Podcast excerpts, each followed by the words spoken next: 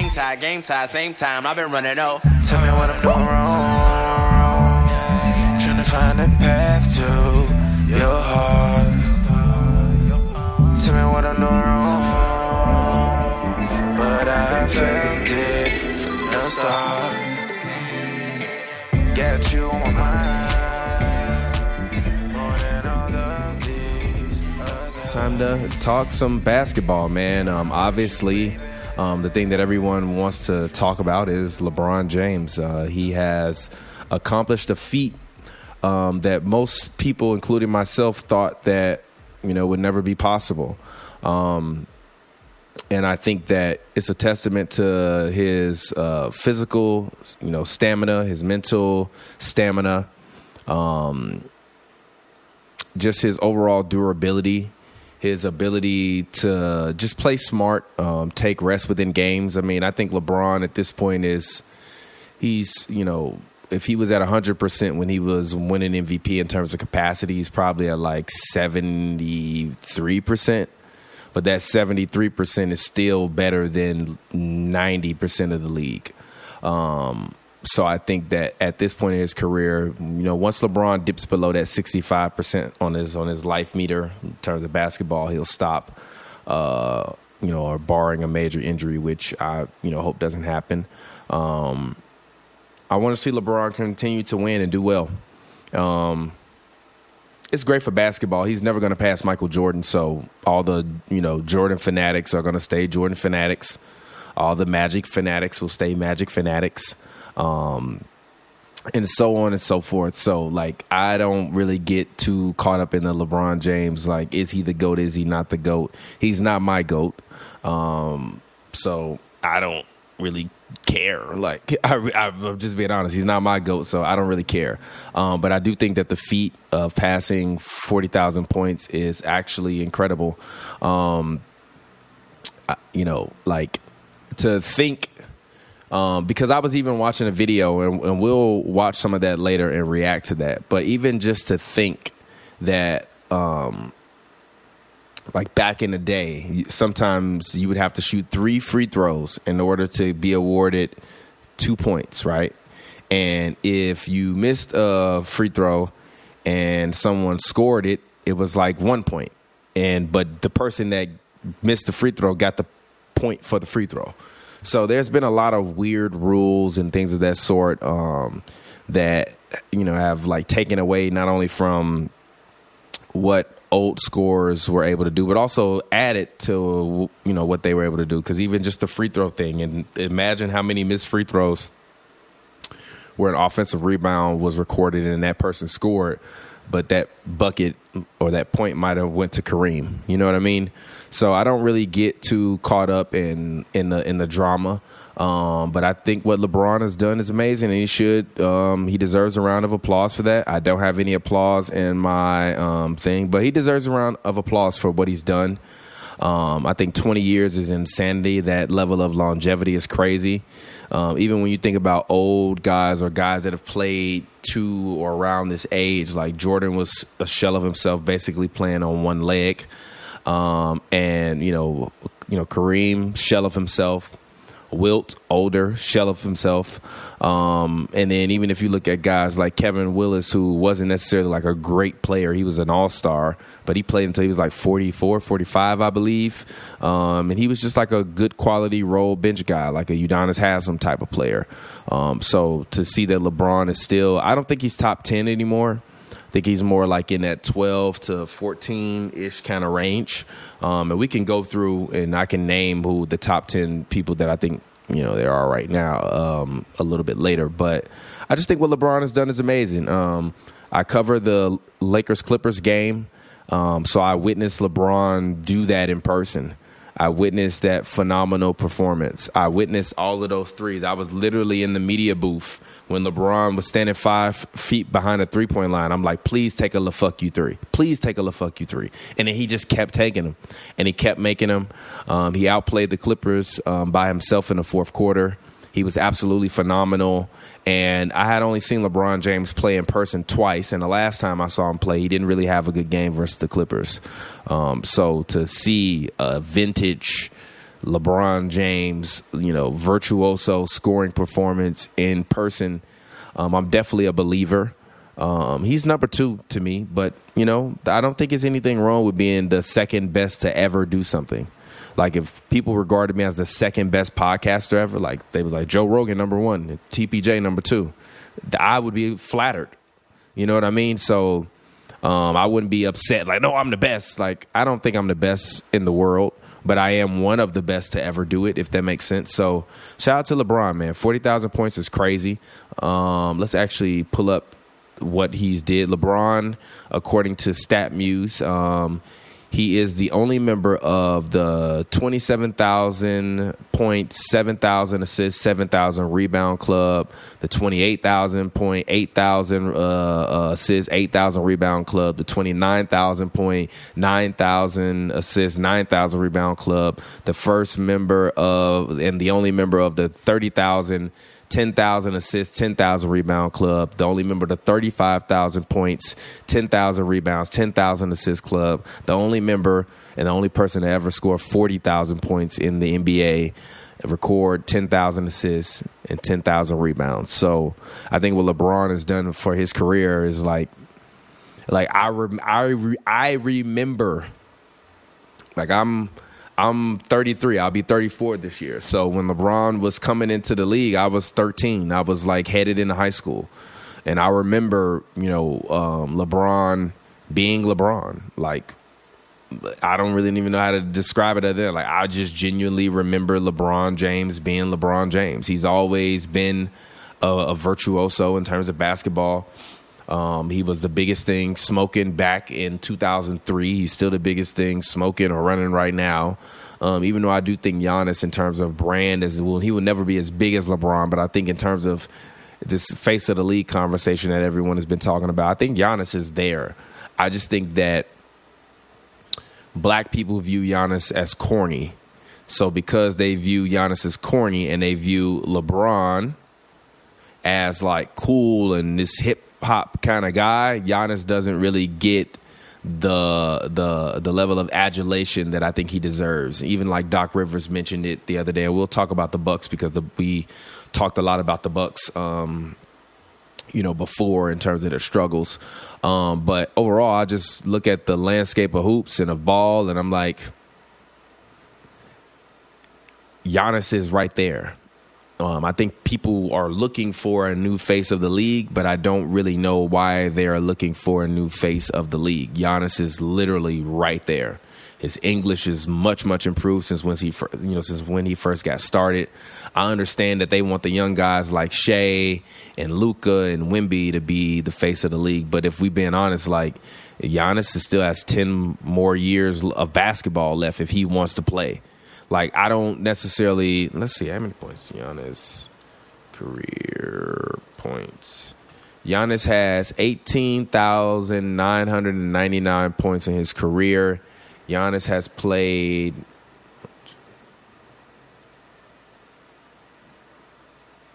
He's played eleven seasons. So, and Giannis did not average over twenty until his third season. So theoretically, if Giannis could average over 25 a game for the next eight, nine years, he won't get to 40,000, but he might hit 35,000. He could definitely, I think Giannis has the potential to finish his career as a top five scorer of all time if he wants to.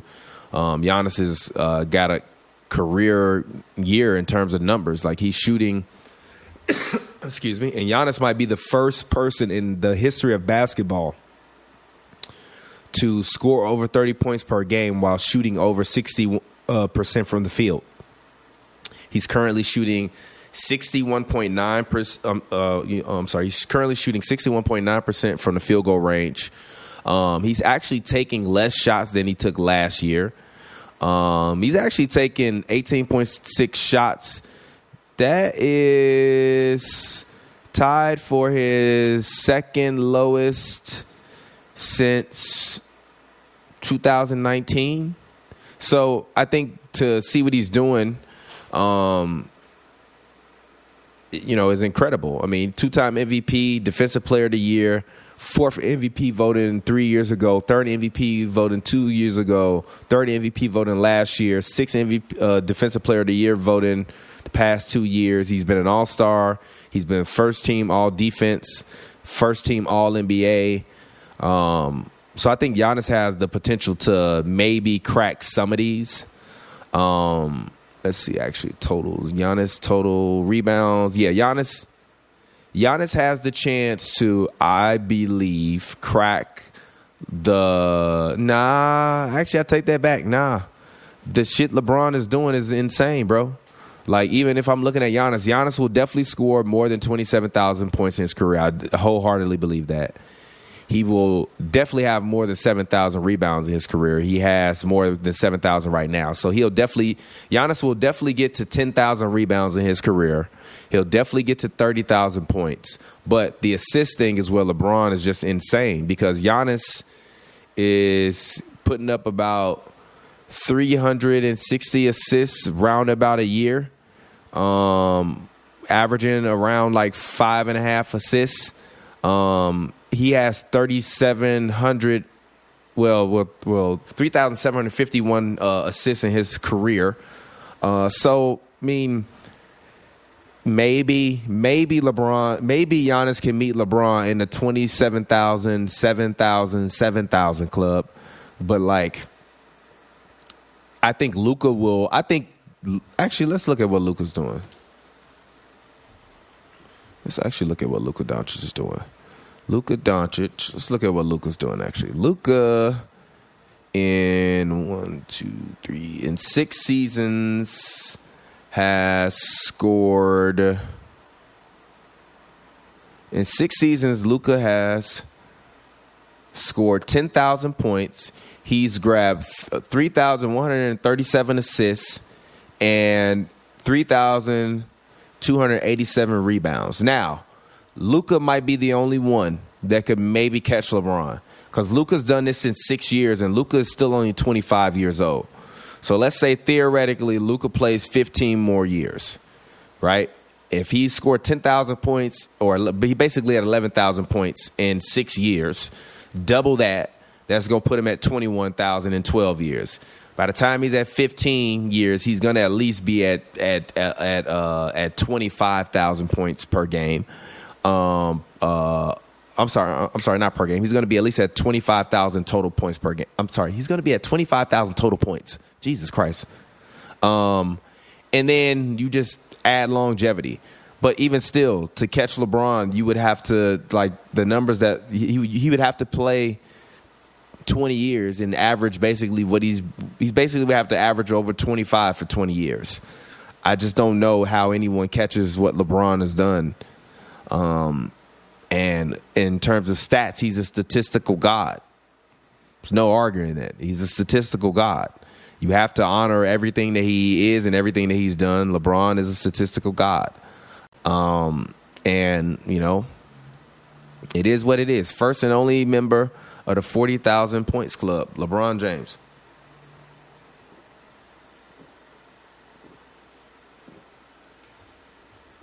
Sorry, that was actually very refreshing. I put an orange uh, peel, I mean, I'm sorry, orange slice in a Bud Light. Tastes great. Don't drink and drive. Don't drink if you're under 21. Uh, but yeah, shout out to LeBron. Now, let's actually talk about the game. Lakers got smoked again. As you can see, the Joker put on a show. Um, 35 uh, points, 10 rebounds, 7 assists. Absolutely abused Anthony Davis and Rui Hachimura. Um, passing wizard. Jokic is just like, look at this. This is incredible.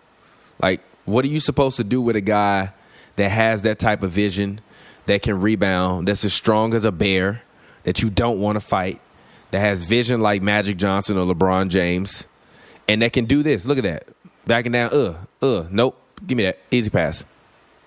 Most big men would have tried to take a hook shot or something. Nah, he not doing that. I got a lot of respect for Nikola Jokic's game and the way that he is just able to abuse people and still utilize finesse. Um, his level of finesse and the level of just ease with the ball and ease at at everything that he's doing, um, it just makes it you know like amazing to watch. And I've actually watched Jokic play. I think like I don't know, maybe four or six times in person. Every time it's incredible. You're like, how is this guy doing that? Um, so this is wild, by the way. Jokic to AD smacking that man. Lakers fans have been. By the way, Lakers fans need to leave Darvin Ham alone, bro. Lakers fans got to leave Coach D Ham alone, dog. For real, bro. Huh? James's representative. And couple things Come on. they're really going to look at when they make a decision about leaving school or returning Get a outta here. year at USC. Number one, Get out of here, LeBron man. All right, look, LeBron, Bronny. I, mad respect, G. It's not happening, brother. And if it happens, it only happens sheerly off of nepotism. And I I see nothing wrong with black nepotism. I think black nepotism is beautiful. When black people are able to give each other opportunities, it makes my heart smile. All right. It makes my heart smile. Um so I just be I feel bad for Bronny because he had the heart issue. But we got to stop this, bro. There are real high level college athletes that are ready to go pro.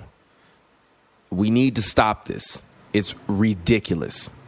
It's ridiculous, and it's and it's no disrespect to Braun, no disrespect to Bronny, but let's just be real. Like people complain about Thanasis, and you could argue if, if Bronny is better than Thanasis. I don't know. That we will never know, but we can clearly see that like this kid is having a tough time getting minutes in college.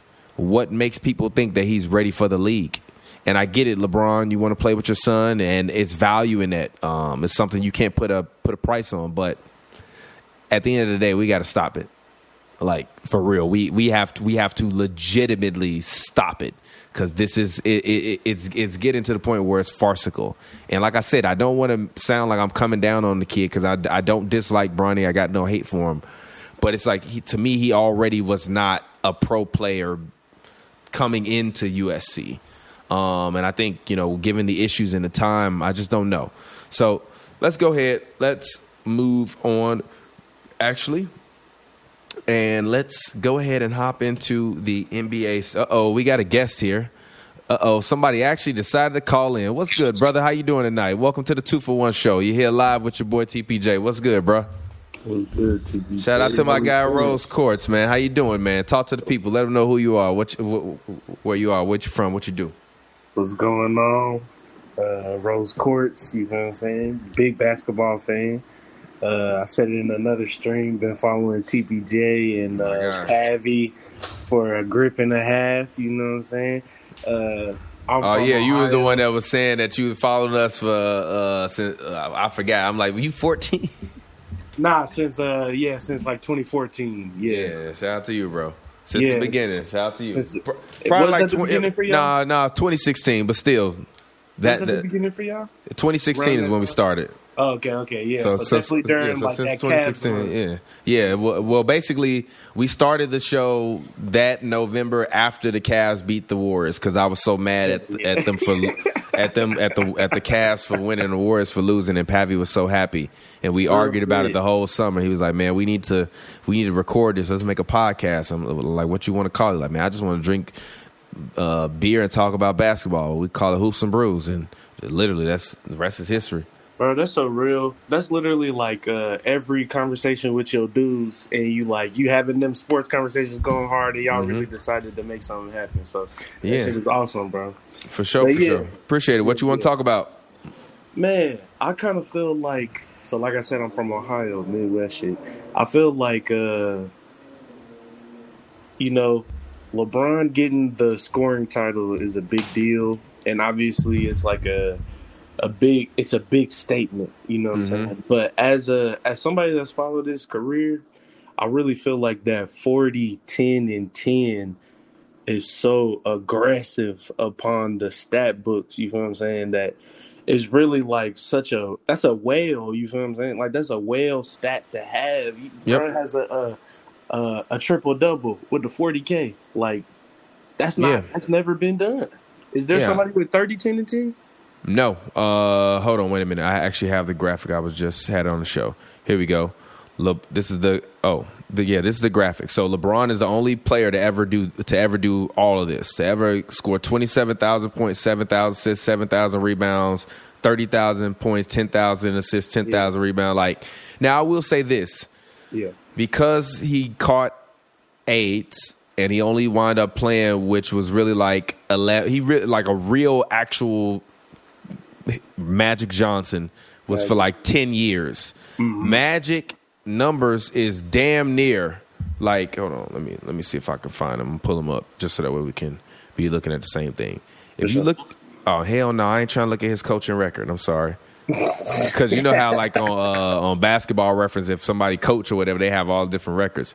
Uh, Matt, but if you look at Magic Johnson's numbers, uh, Magic Johnson for his career in that many seasons, where the hell is the totals? Oh, totals.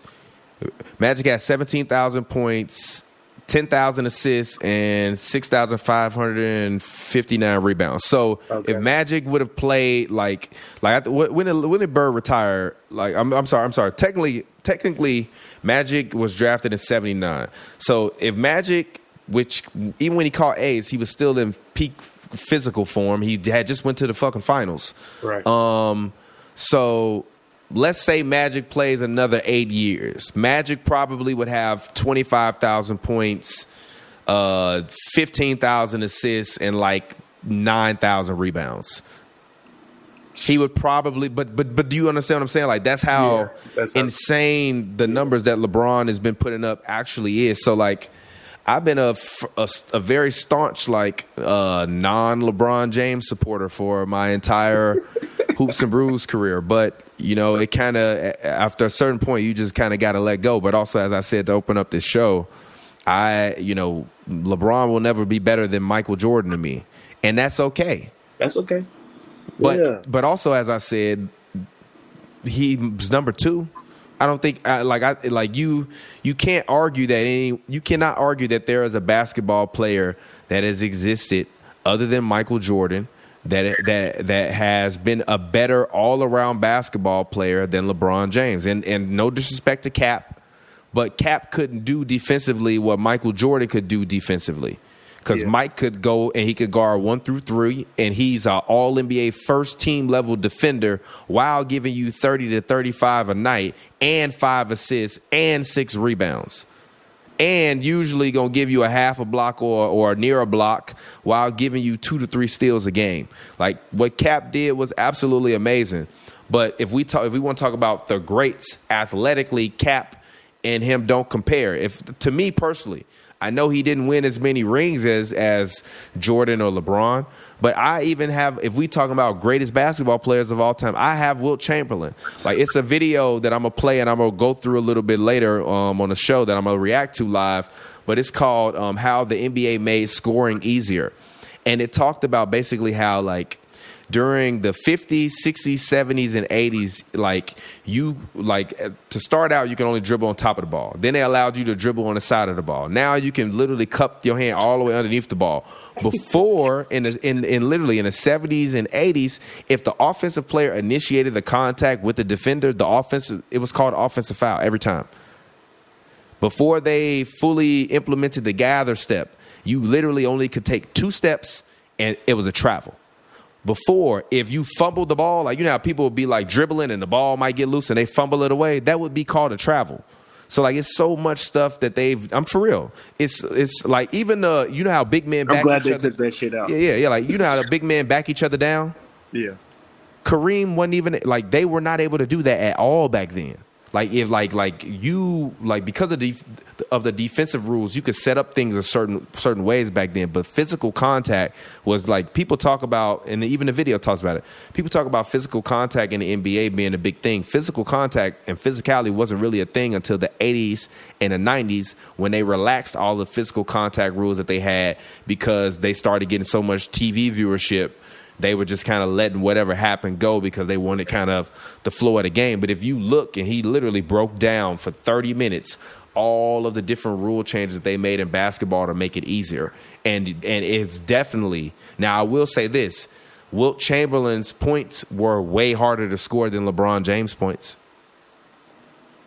All right. I no, no, gotta no, no, no, no. Listen, listen. I'm gonna tell you why. Yeah, yeah, and then I'm Because I'm, I'm gonna tell you why. Yep. Because I bet you didn't know that Wilt Chamberlain used to dunk all his free throws. I recently heard that. and they changed the rule because he was the only person that could literally jump from the free throw line and dunk. That's insane. Was this And a running in- start? Yes, but back then it didn't matter. You just had to shoot the ball. Back, back then you could jump on your back then you could jump on your free throws, and as and you could take a couple step gather and and shoot from the free throw line. But they literally changed the rule so he could not dunk from the free throw line anymore. Like back then, he couldn't back anyone down. If he made contact, like you know, like really in his prime, if he made contact with a defender, as the as like the uh, like as now Harden and Kawhi and even LeBron lean into people and get Yeah, these yeah. foul, they couldn't do any of that back then. So if you get in buckets, you literally just gotta get buckets with none of the physicality that that the like the, the if people want to talk about the game of basketball being physical and players not being able to play, if you want to talk about the 80s and the 90s, cool. But before the 80s and the 90s, the game was not that physical because it was refereed like it was it was refereed very very ticky tacky. So like their buckets, his buckets was way harder, way harder way harder and they didn't have three seconds in the key back then. So you so you could they, actually they didn't even have a lane when he started. Yeah, that that I've seen them old courts. They uh, yeah so like i'm not disrespecting what lebron has done. I'm just saying that like lebron will never be my goat but guys it. like kareem wilt mike and even magic ha- and bird as well have that have the ability to forever be in that conversation so no matter what lebron does from this day forth he's always going to still be where he is to me in that conversation you can go ahead Yeah, no, that's a fact. I mean, like uh, all of the greats, their uh, their stones have already been made. You know, what I'm saying already been casted and written. You know, what I'm saying like that's the blessing of of uh, being able to see it. But the problem is, though, I get what you're saying. In comparison, as time goes on, people are gonna compare them differently because the rules have changed. Yeah. That's that's uh, I think that's pretty much existed all through basketball, right? And I feel like the the reason why I wouldn't give it to, let's say, uh, Wilt for having harder comp or like you know the baskets he was scoring was tougher, was, I mean the guys that he was going against. I'm I'm gonna have to pull that card. Like I'm gonna- I'm gonna have to say that they were not on the athletic level of Wilt fucking Chamberlain, Mister uh, Olympic level uh, athlete. I don't believe it. So I, I just don't think that they had the ankles, the mobility. But my you know question is, the but jump. my only argument to that is who's on the level athletically of LeBron? Nobody ever, Okay, that's fair. Hey, but ever. that's, no that's one has ever. No, no one has ever had the physical endurance, the health, and Right. the athleticism that LeBron. Like I don't like. Like you don't. Have you ever That's seen. LeBron in person?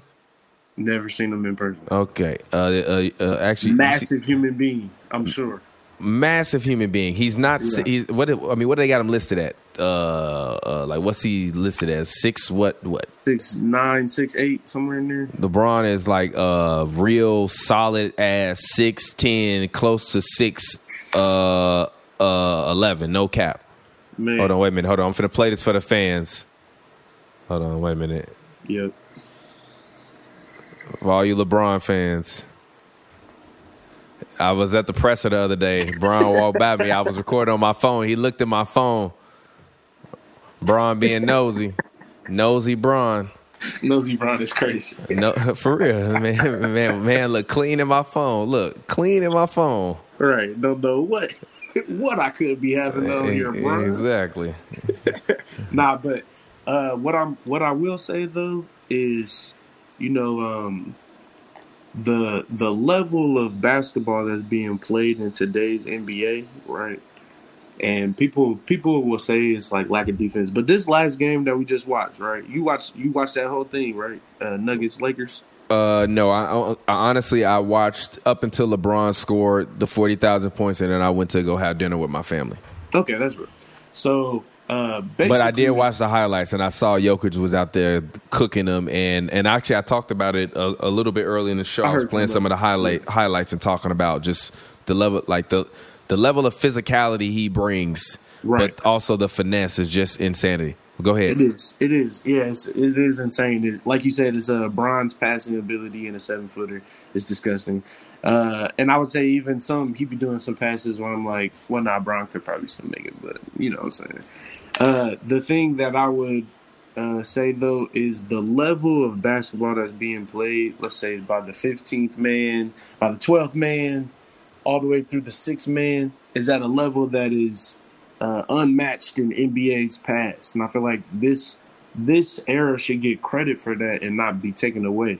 Like the people who are the backups are are dogs compared to the backups of the past. People who I just don't know. I just can't agree with that, bro. I just don't agree with that. I just don't agree with that. I don't agree. So I, I, much, bro. They just had to rebound. They could maybe defend here and there. Only I don't. I don't like that, bro. I don't like that because what that be, you wanna know why I don't like that?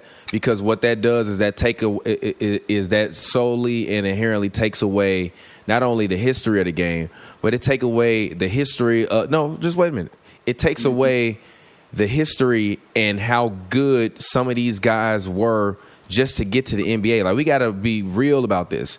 Back then, it was 12 teams. It's 10 people on a roster. It's only 120 people in the league. So you telling me that the 120 best basketball players in the world weren't good when you got all of these guys that was Mr. Basketball, winning state championships in high school, championships in college. You're one of 120. Today it's like 456 of these guys, something like that.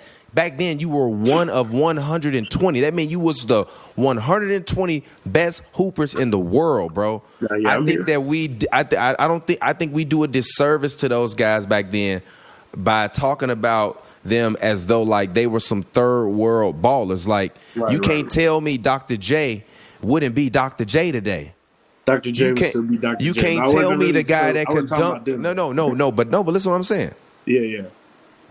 Even for the guys as great as Dr. J to make the guys that look not that good back then look not that good, them Right. dudes was still the best of 120 people.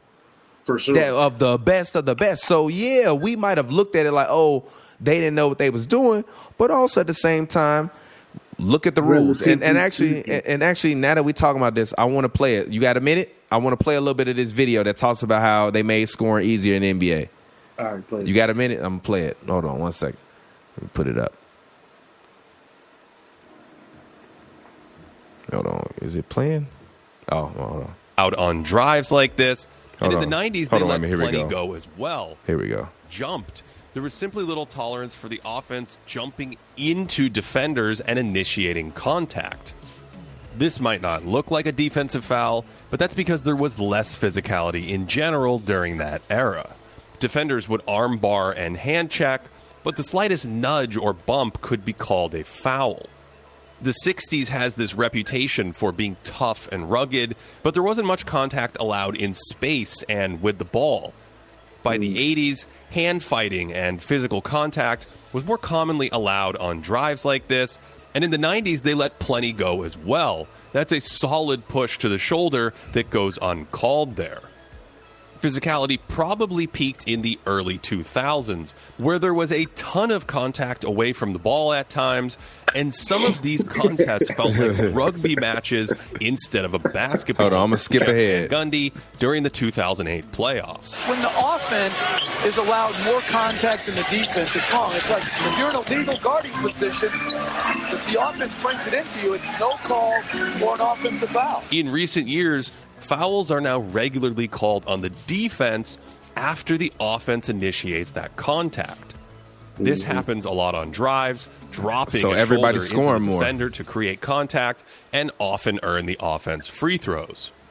Sometimes this comes in the form of veering back into the defender, running alongside the ball handler, although the league made it a point of emphasis to call these offensive fouls in 2022. But there were no shortage of defensive fouls this a year for this. Go ahead. So I would want to know based off of this, uh, well, basically, You should watch it. Uh, yeah, I mean, I'm sure it's I'm sure it's a good one. I'm uh, go It's a great watch. I watched all 30 minutes of it. It was I was actually like I did because it it was old rules where if your team was in the bonus, you had to shoot three free throws in order to to make two. It also was another rule where if you missed a free throw and your teammate got the rebound and scored, it counted as one point, but it counted as your point and not their point. Hell no. Rules. um, I wonder uh, because we're talking about uh, fouls happening. You know, I wonder how it compares those times as far as fouls called, uh, free throws attempted. I wonder what those how that would compare because I actually think he talked about that. Hold on, let me see if I can find the part. I'm trying to skim Okay. through it. because it would it see. would make me think that I think it might be right here. now. Then Let me see. I think it might be right here. Let me see. At some point in the 2000s, as more physicality was allowed, offensive players could do more with their off arm without having it called. Watch Steve Nash's right arm keep the defender at bay here, and instead of a foul, it's a layup.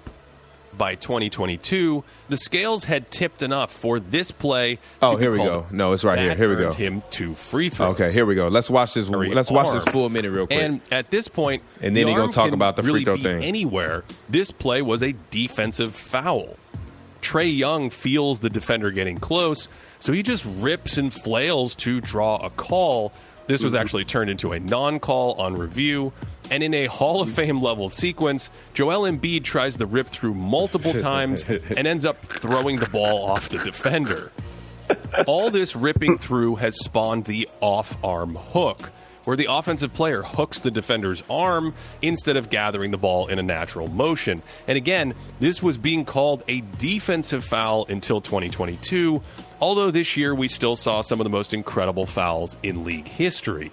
Harden trips and rips into the defender while falling over. Bro, Harden and, all ladies over and gentlemen, video. that earned him two free throws to say we've come a long way from He's the a days merchant. where this was called Look. an offensive foul feels like an understatement. Players are now playing with their hands literally clasped behind their back to take away the target of the rip through.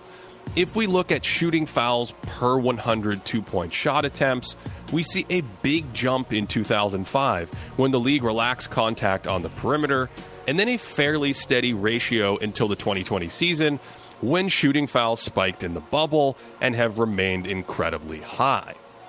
Meanwhile, the dribbling and traveling changes have helped suppress turnovers. Yes, strategy and skill development play a role in this entire story, but the rules also make it easier to maintain possession now compared to the 80s or the 60s. So there you go. He talked about it right there. So so I mean so I mean I mean as you can see like I'm not I'm not knocking LeBron's points. I'm not I'm not saying it all because honestly even watching that video I was like damn Kareem probably got an extra hundred points off of like someone else scoring off of a missed free throw. You know what I mean? right. and him getting the point for that. So I'm not complaining about LeBron's points, but I do think that with the league making it this easy to score, like to me, points don't necessarily mean you're the GOAT. But I will say this, like, I think it's LeBron's last run.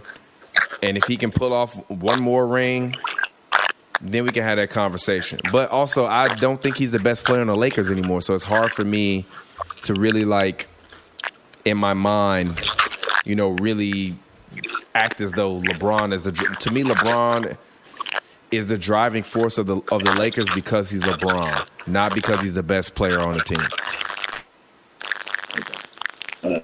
Do you are you having technical difficulties or I hear you. I think I think it might be your connection. Yeah, if you want to, you can you can uh you can you can pop out and pop back in if you want to, because sometimes it'd be like that with the cell phones. So yeah, just pop back in, pop back out. But has the NBA made it too easy to score? I don't really know. Um, I think 200 points in an All Star game is ridiculous. Um, but I think they had to do something. Um, just to keep the the level of interest. Like even if you you know this rules video that I'm talking about, which is called the name of the video is how the NBA continues to make scoring easier is by thinking basketball. Um, it's just a really interesting take, and you just really get to see how the game is has really really changed. But I think that the 2000s they went a little too far with the physicality. Like it was a game with the Pacers where it was 33 seconds left in the game, and the score of the game was 65 to 60 to 69. That's like a first half in today's basketball. Now, again, too far. I it's hard for me to really say, um, but I think that you know the league is going to do what the league is doing. Um, I I don't know. I think it was Gilbert Arenas who said he's like the NBA is not basketball; it's entertainment, and I agree with that. Um, it's not basketball. I mean, well, it is basketball, but it's not the purest form of basketball. To me, the purest form of basketball is the way that they play it in FIBA. Um, but that's also why the games are slower, the pace of it is slower, and it moves slower. Cam, Cam Buford, call in. Um, uh, call in, Cam. I'm gonna I'm I'm text you the link. Uh, talk to me if you want to. Um, Cam says focusing on scoring certainly impacted the game we see. Yes, I agree. It it, it impacted the game we see greatly. Um, and it impacted the game the way we see greatly because of the fact that it takes away from all of the nuances and the things that make the NBA special. Um, and to me, like you know, if it's all if it's just about points and it's not about the hustle and it's not about the grit and the grind and really trying to focus on getting the basketball in the in the hoop um, and stopping and playing good team, you know, I don't really know what we're looking at as a product. Um, I think it'll get a little too cartoonish, and that's really my biggest fear. And honestly, I'm to say this, and I have a hot take, and I've usually I'm ahead of the curve uh, with all of this stuff, but I actually have a real hot take, and I know that NBA Twitter is to get upset at me. And some people in women's basketball gonna be like, "Oh, he's this or he's that or he doesn't." I, I don't want to hear any of that. I got friends that are WNBA players. I root for the WNBA. I want the WNBA to be successful. I watch the WNBA. I know what's going on in the league. Um, but I have a hot take. And my hot take is that women's basketball will catch men's basketball in popularity by 2030. Um, let's pray we're all around, especially with all of the craziness that's going on in the world. But I think when you look at what Caitlin Clark is doing, um, she's definitely going to Indiana. Uh, the Fever's uh, ticket prices have doubled since basically she announced she was joining the draft. Um, I believe Angel Reese will declare for the draft. I believe Cameron Brink will declare for the draft.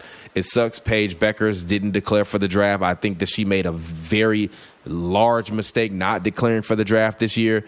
She might be the number one or number two pick next year, but I just pray for her health and just her game. Like, I think a lot of these college players, like the money you make on NIL is great, but you're taking a big risk um, not going to the W and doing what you need to do at the W. Uh, and and I think that you know, as much as I hear people complain about women's basketball not necessarily having the following that people want, I think that you know, for the players like Paige Bueckers and those players where I, you know, I, have been to the games, to the Sparks games and stuff. Those fans are clamoring for stars, um, and Paige is a star. And I think that I, I, I, get it. You like college. I get it. You might not have had the year you wanted to have with your team, so you don't want to go out like that. But go get the money. Go explore the marketplace. Go help leverage the your superstar to make the W bigger. And I think that the WNBA has the potential to catch up with the NBA. Now, I don't think it'll be bigger than the NBA because obviously the NBA has these multi billion dollar TV contracts.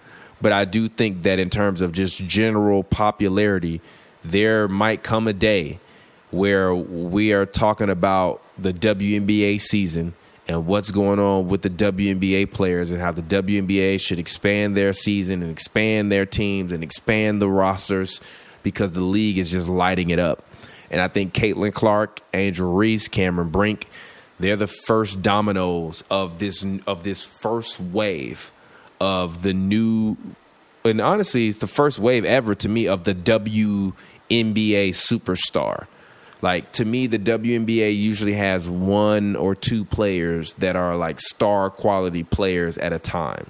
Even now really it's like Sabrina A'ja, Breanna, and Diana, obviously, because she's still playing.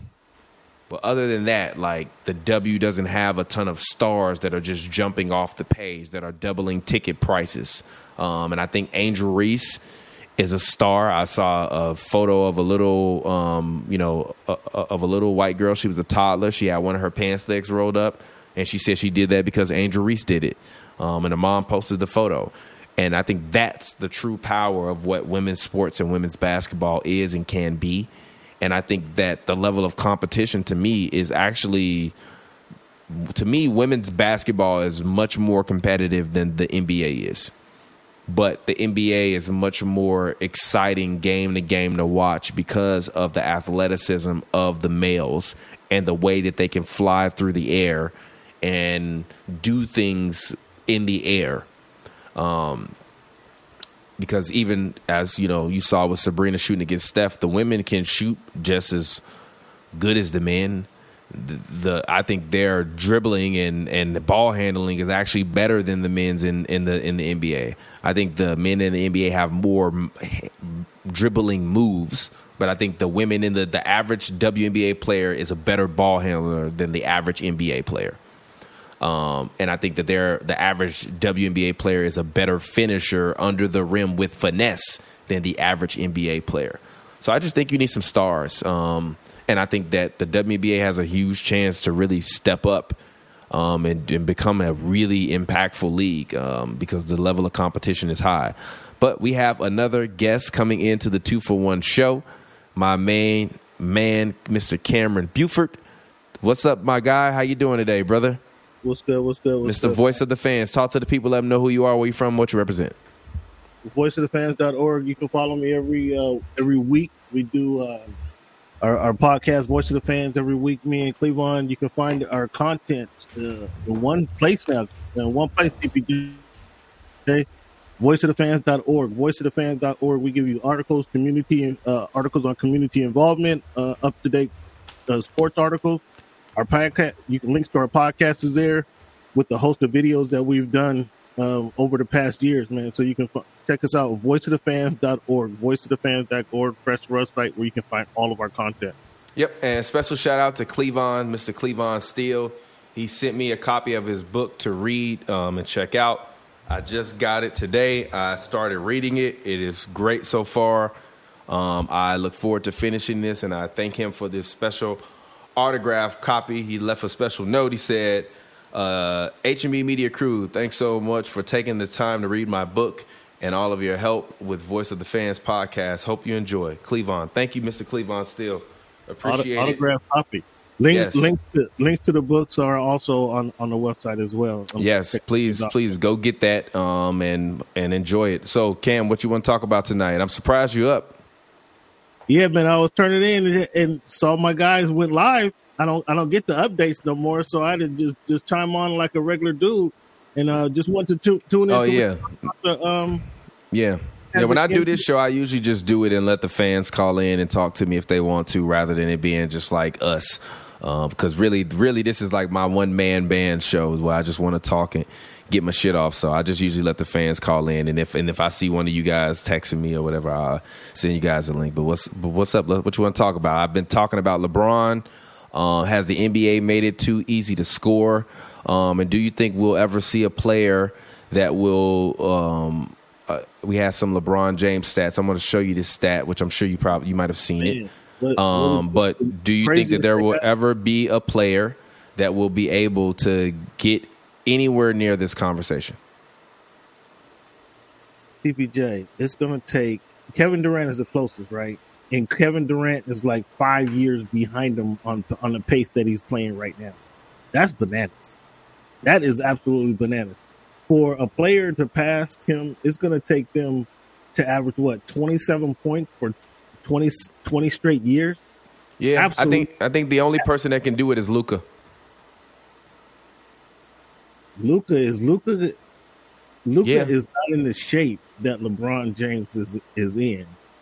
So mm. for him to get past year 15, 14, 15, 16, 17, I mean, can, if he's not in shape. Well, I will. I will say this though. I will say this about Luka. Even though he's not in shape, he's only played six years and he already has uh, basically 11,000 points and he has 3,000 assists and 3,000 rebounds Dog, listen in to what six years. listen, listen to what I'm saying. If he's not in the best shape at 25 years old, he's we can't expect him to be in better shape at 35 years old.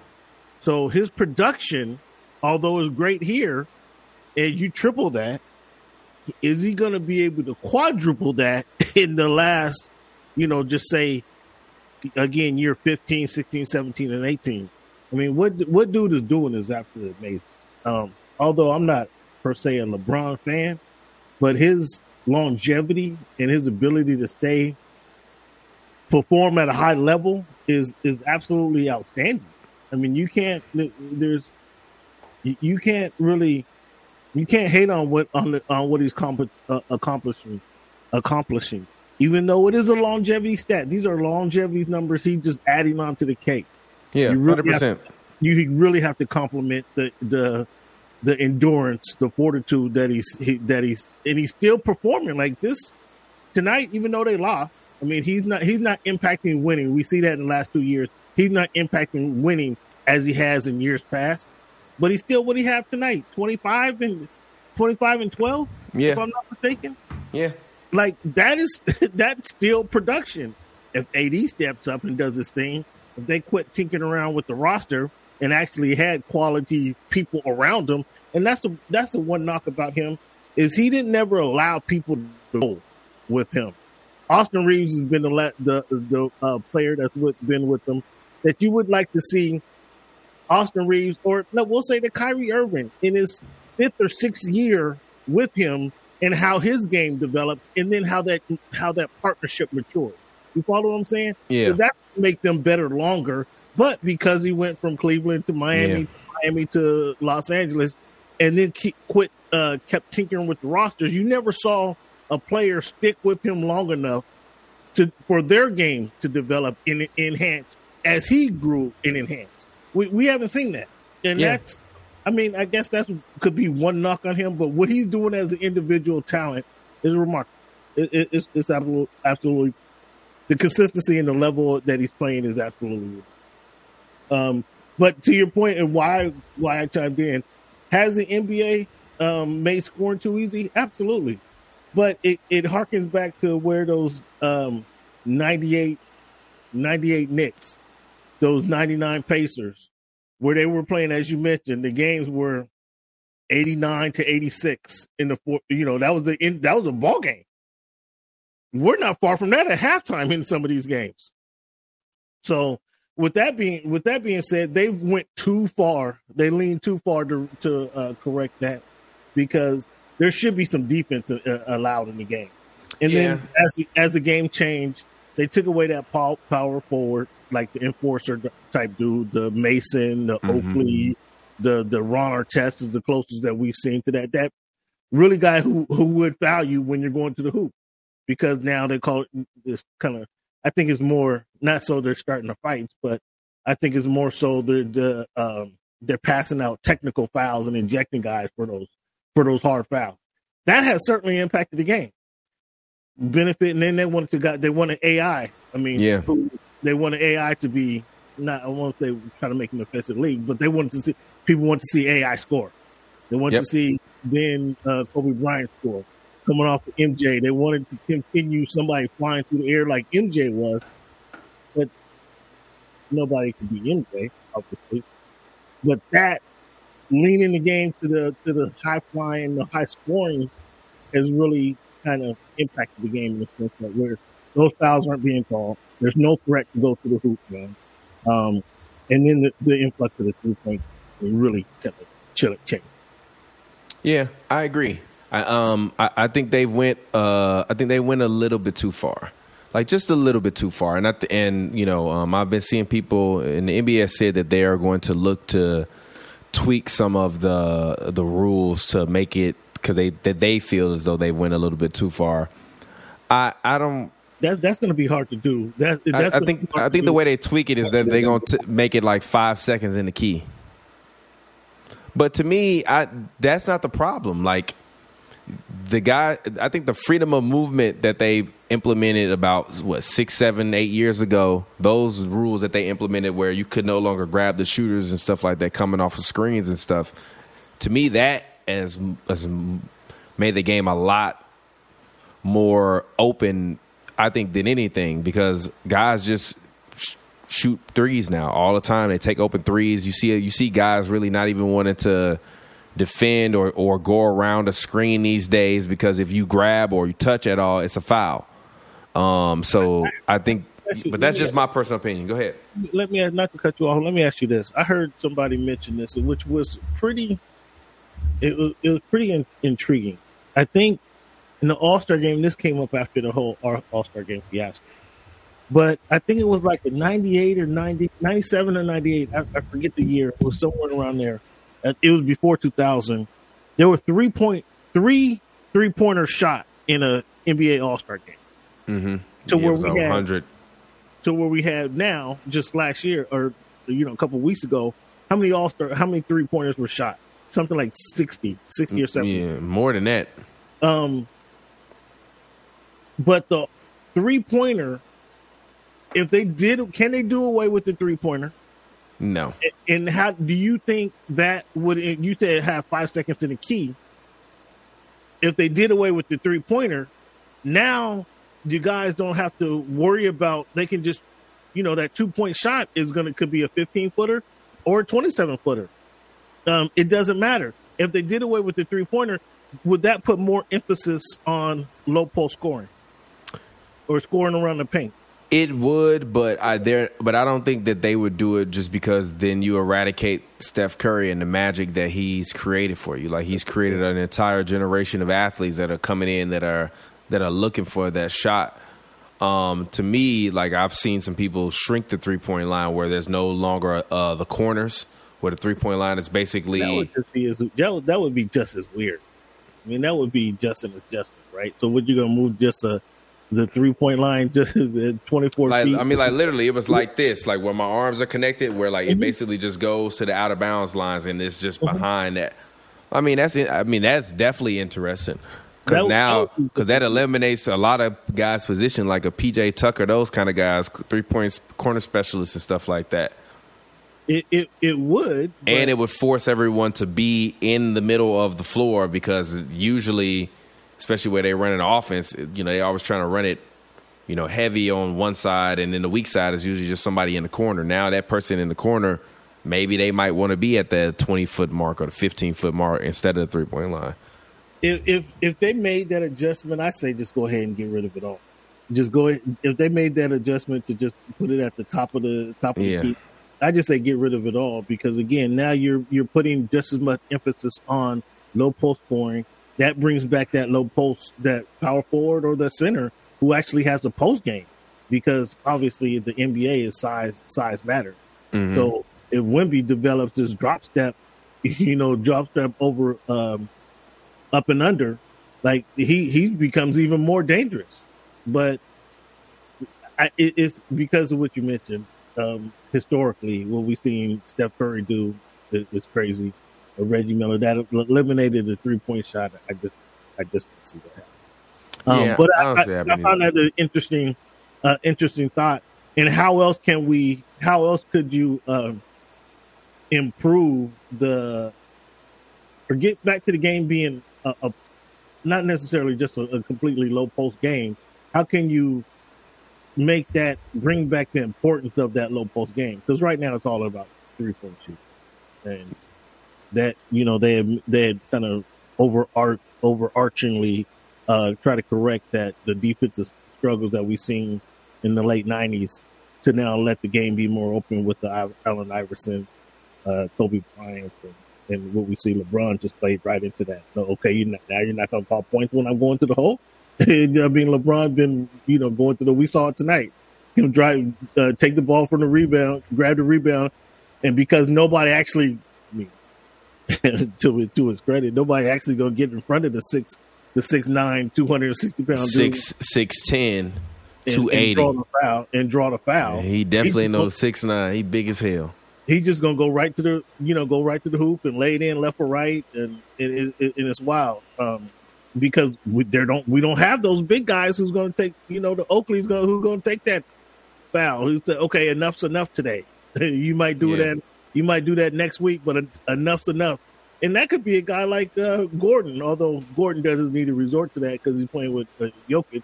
But that could be like a guy like Gordon who would take that hard foul to say enough is enough. Um, but that's kind of a bad example because of the team he plays on. But I think you get my point. Yeah, no, I definitely get the point. It makes sense. But actually, one thing I want to talk to you about real quick, speaking of this, is Gilbert talked about took NBA. away aggression. Mm-hmm. They took away aggression What do you think to about this? open up the Euro League.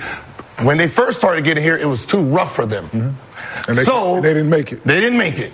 Right? Mm. So Nah, eventually, Yeah. they softened the rules. They didn't soften the rules for the Americans. They softened the rules to open it up international. Yeah. So when they're saying the Euros is going to run the league in the next five years, why do you think that? More threes, passing, cutting. This is not our league. This is not the American style. This is the Euro style. Drive in, suck the defense in, pass the ball to the three point line. It's a three point shooting league because they're copying Euro style. San Antonio, I mean, uh, Suns, right? Okay, what you think about that? You think There's the- a lot. There's a lot of truth. There's a lot of truth to that because the game they want to make the game international. Yeah. They want to. They want to make it more an international game and appeal to a water, not just Americans. So yes, they they made some tweaks to the game. Yes, that's absolutely. Yes, there's some. There's a lot of truth to what he's saying. However, that brand again, going back to what I was talking about, in that I mean the game kind of changed. It Steph Curry impacted the game from what we see when he came in shooting the threes, right, and all of the Mhm. you will. Um, but the transition they want to see a more free flowing game, and so yes, instead of one, instead of Allen Iverson going one on one, uh, instead of Kobe Bryant going one on four and being, you, he's historically known as the worst shot taker and the worst shot maker in the in the history of the NBA, right? Instead of that, they wanted to add a game that had team teamwork, team players playing the game. So yes, you have to do more cutting. Yes, you have to do more passing. They want to see the more a more fluid game, and so they figure with today with American athletes playing that brand of basketball, it would be more of a, a, prettier game. So yes, that's part of the overcompensating from the defensive issues that we saw in the late nineties. Yes, they in, in they wanted only they wanted to expand the game. Uh, not only did they want to expand the game, but they wanted to make it a more fluid, uh, a team player type, uh, a team player type game. So yes, there was a lot of overcompensating. So yes, Gilbert Arenas is not totally wrong in what he's saying. However, we should be America should be compensating. yeah, I, I, I, I don't. where, they, yeah. where they want to kind of gear the game. It, it's still an, an American basketball game, right? It's still the NBA. They still have the best athletes, the best basketball players around, who should be able to adapt their game to what he's talking about. If we know this, Gilbert, you specifically, you should have been able to adapt to that, right? Because that Mhm. makes the game not again not so much a one-on-one game. It makes it a team game, Gilbert. If you pass the ball a couple more times, Gilbert, if you become a better team player, Mister Gilbert, and you stop, you know, carrying guns in the locker room and on the team playing, maybe you're still playing today, Mister Gilbert. So he said he says it out of spite, but there there is truth to what he's saying. But we Americans, Gilbert, need to adjust our game a little bit better. Gilbert, He would. I will say this: he would not still be playing today. He would be. He would be forty three, but he Well, definitely would have played a lot his- longer. His, his, his career would have been extended. You know what I'm. You know. Yeah, no, no, I definitely, yeah, and and I'll say this um, in response to Gilbert, like you can say yes that the Euro League guys are the reason why the league got soft. I don't really believe that. I think that it the physicality had just gone way, way, way too far. It just gone. It had just gone way too far. Like with the hand fighting, with the fighting underneath the the basket, the physical fights, the fights in the stands. Guys were basically cold cocking and knocking each other out the air. It's it's a video that I that I played earlier. What, year was Malice in the Palace? What year was that? Um, 2007. Yeah, and, and Was that that was a that was um 2004. Sorry. 2004. Yeah. That was absolutely when that happened. The NBA said no more. En- en- Yeah. en- en- enough of this is not. We don't need the physical game anymore. We're we're uh, legislating that physicality out of the game, and so And- yeah, see- rightfully so. we seen that, and we see that transition, and we see now we see um, when Steph Curry come in the league, 2007 he came in the league, I think, Yeah. 2006, 2007, and then he was out a couple years. No, oh no, 09, 09. oh nine, Steph came in in 09. I believe it's 09. So a couple, he didn't play the first couple years, or you know, he was Yeah, kinda 2009. Seventh pick, 2009. Wow, wow. So, um,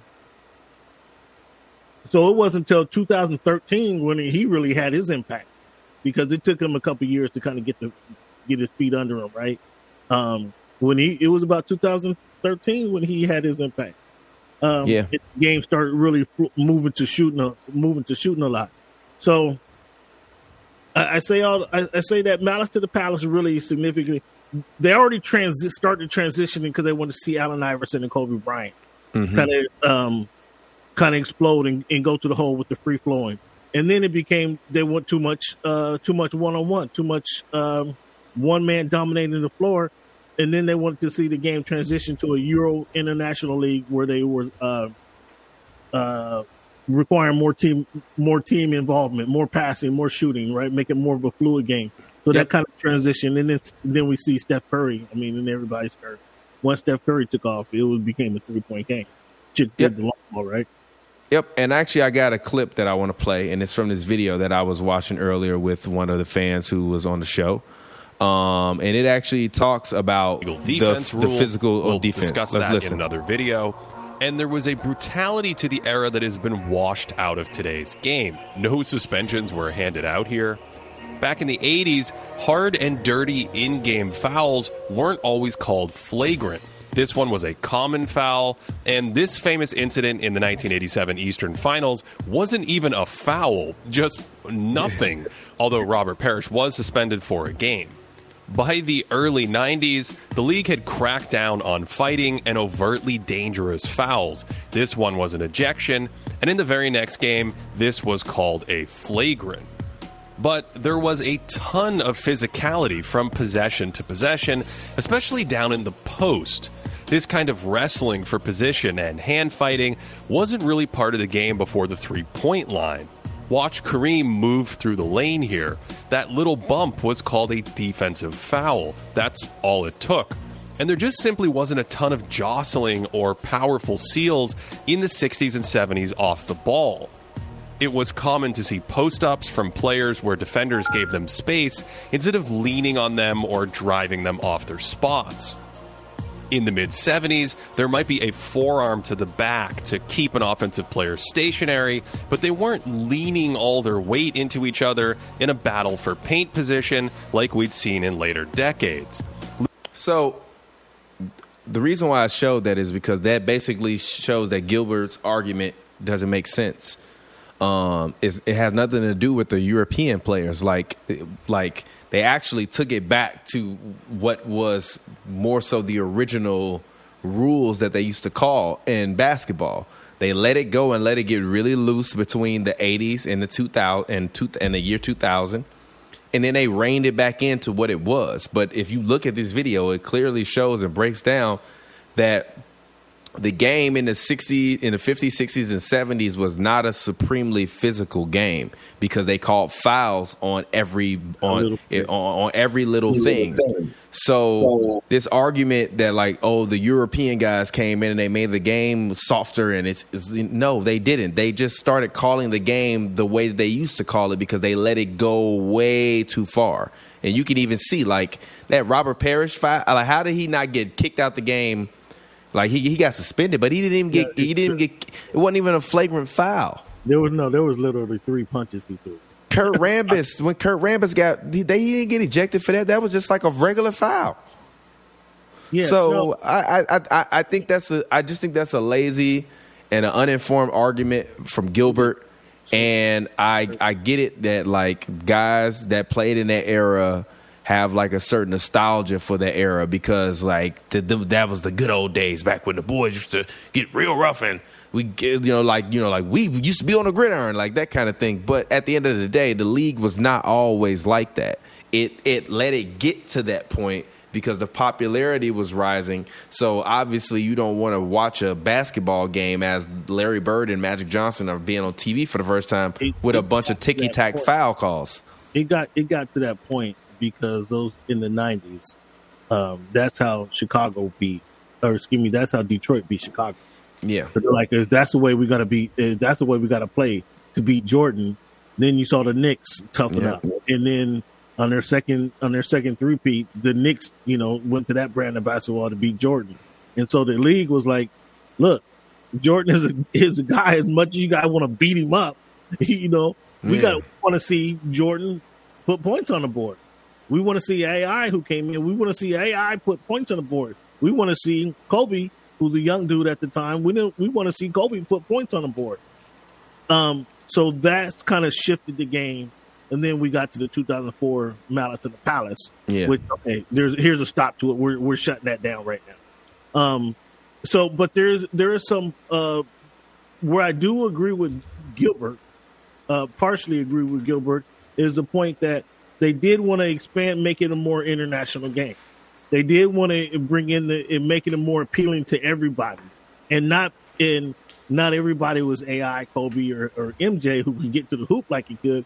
But if they restricted the rules and allowed more free flowing players to be able to get to the room, get to the rim, like some of those players, like those guys were able to, then that invites more players into the game. So that's where I think not only do they want to appeal to the uh, a broader audience, not just America, but they want to give some other guys an opportunity to have uh, successful career, successful games. So there was an adjustment made. So that's where I do agree. Uh, where I, I do agree with Gilbert, only because they wanted to expand. They were looking to expand the game, and then coming off, obviously capitalizing on off of what the Dream Team did ten years earlier. They start wanting to do that in the early two thousands. That um, Malice in the Palace cemented all that tough guy crap that we, we saw. However, they were overcompensated because we we still needed that. Uh, I think the game still could have used some of that toughness down low. Yeah, those- I agree. To, to to your point in that video though, when there was no three point line, and as I was saying, if they delimited three point line, would that bring back the the low post game? It would, but it would, but at the but if you eliminate the three point line, the game is not this is not as is not as attractive as it was before. Because even I think now the the level of difficulty with the shots are just as exciting to watch as a good dunk. The level of difficulty, And, and if and, and maybe not for us, but for the No, no. average NBA fan now, I think it is. I think people I still think people still like to see dunks, but like uh, Steph Curry shooting the ball from forty feet and turning around and looking away from the rim before it goes in is a pretty spectacular thing to see. Like how the hell did he know that that was going to go in? Like very rarely does he turn around when he shoots the ball and it doesn't go in. It it happens probably like one out of every ten times. I that with that within itself is worth watching for the average fan. I think the most impressive thing with fans is if you ever get a chance to go to, you better do it quickly. If you ever get a chance to go see Golden State play, watch Steph Curry off the ball. No, I've seen him play in. I've seen. I haven't seen him in San Francisco. I, know, I know you have. I'm just Yeah. saying. Oh, yeah, period, Fans in general, if you ever get a chance to go watch Steph Curry play, watch his work, the work he puts in before he shoots the ball, before he gets the ball, before he shoots the ball. It's it's incredible. Mhm. Um, the heart, and that's when I thought the I thought the Warriors going back to last season after the punch should have traded Jordan. I agree. However, Seeing what Jordan Poole looks like now, though, I'm glad they didn't trade him because Well, Jordan yeah. Poole looks awful now. He's the second worst player in the league to me. well, he he just I mean he's a the the a bad shot taker on a bad team, so it makes it looks even worse. It, it makes he also look- just doesn't have the fun, the presence and the of fundamentals the either. Basketball IQ, that's right. Yeah, very low basketball IQ. Um, but I, I mentioned Draymond to say that the way Draymond knows that he he he'll be best if he works with Steph Curry, right? He understood that real early. I'll be best if I work with this guy. Yeah. And then them, them two early, Draymond helps Steph Curry with the screens and the, and the you know being able to pass on point, the right timing, and put the ball in the, in the right pocket for him. However, the work that Steph Curry puts in before he actually takes a shot, I think is is to me more Yeah. most not to say most impressive, as impressive as him taking the walk the, the threes and turning around and walking up court before it goes in. Because that if you got players to do that, if you got players to put in that extra work before they take a shot, like that's another uh, level that the game can go. That's another level of making those three pointers. But everybody, obviously, everybody doesn't have the quick, the quick trigger like Steph Curry. Everybody doesn't have the fluidity, fluidity of Steph Curry. But like Klay, Klay Thompson, who actually learned from Steph Curry and puts in that extra work. Now he has a quicker trigger than this Steph, but it's just you know it's not as money as Steph. Um, but he actually puts in the work as well before he takes the three pointer. If more players did that, that that brings back the the fluidity of the game. That makes the game. I mean, that's a beautiful aspect of the game. So yes, eliminating the three pointer in totality ruins what Steph brings to the game. I told you. I, I mean, I, I feel you. I feel what you're saying on that. However, it was just a concept. I thought it was very. Um, it it, it made really made me think about how the game would look. And then when you saw you posted the clip where the guys were play actually playing actually in the low post. That brings back the presence of the big man. I mean, because if you, you your sound, your sound, your sound, your sound. I think the I, I think the age of the big man is here. I just think they just don't play in the post no more unless you Nikola Jokic or Joel Embiid. Well, that's the advantage. That's the advantage of the, that those guys have. That's the that's certainly the yeah. Hey, before before I go, before I go, man, tell me what you thought about Wemby, your guy Wemby and Chet. That matchup that they had the other night. Is this um? I mean, what? Compare this on a, a not a rivalry statue. Obviously, neither one of these guys have done anything. But when you see one, you have one player. You have a LeBron and Kobe that we never actually saw in a in a championship forum. Mhm. Um, what, how did these players match up in your eyes uh, as far as uh, when they're two these two on the court? That's must see basketball. Yeah, I think that every game that they play against each other should be on national TV. I think this is the this is the new Shaq versus Tim Duncan battle that you get, or the new Shaq versus Hakeem uh, uh, you know battle that you get.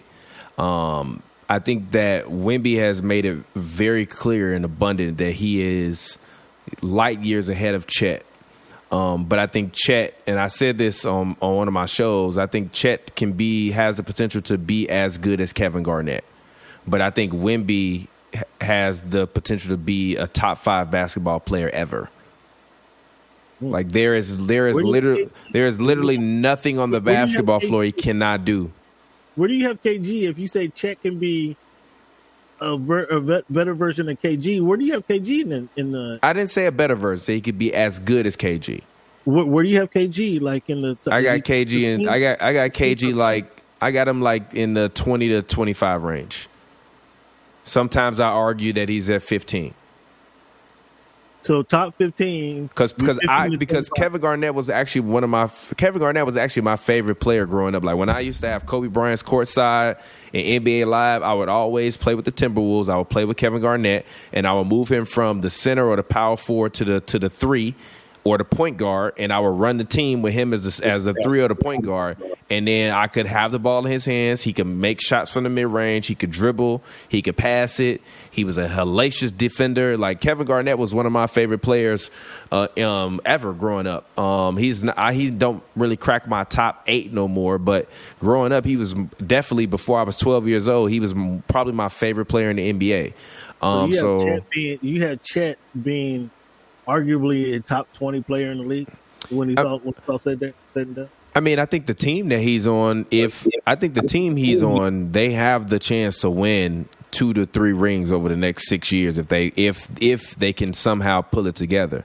If he does, if he does that, if he, I don't think they will either. But but if but theoretically, if he does that, He's already off to a great start. Now, I don't think he'll be the defender that Kevin Garnett is, um, but I think that he could be. I think he could be uh, two two points higher on potency on offense than Kevin Garnett, but three points lower on potency on defense.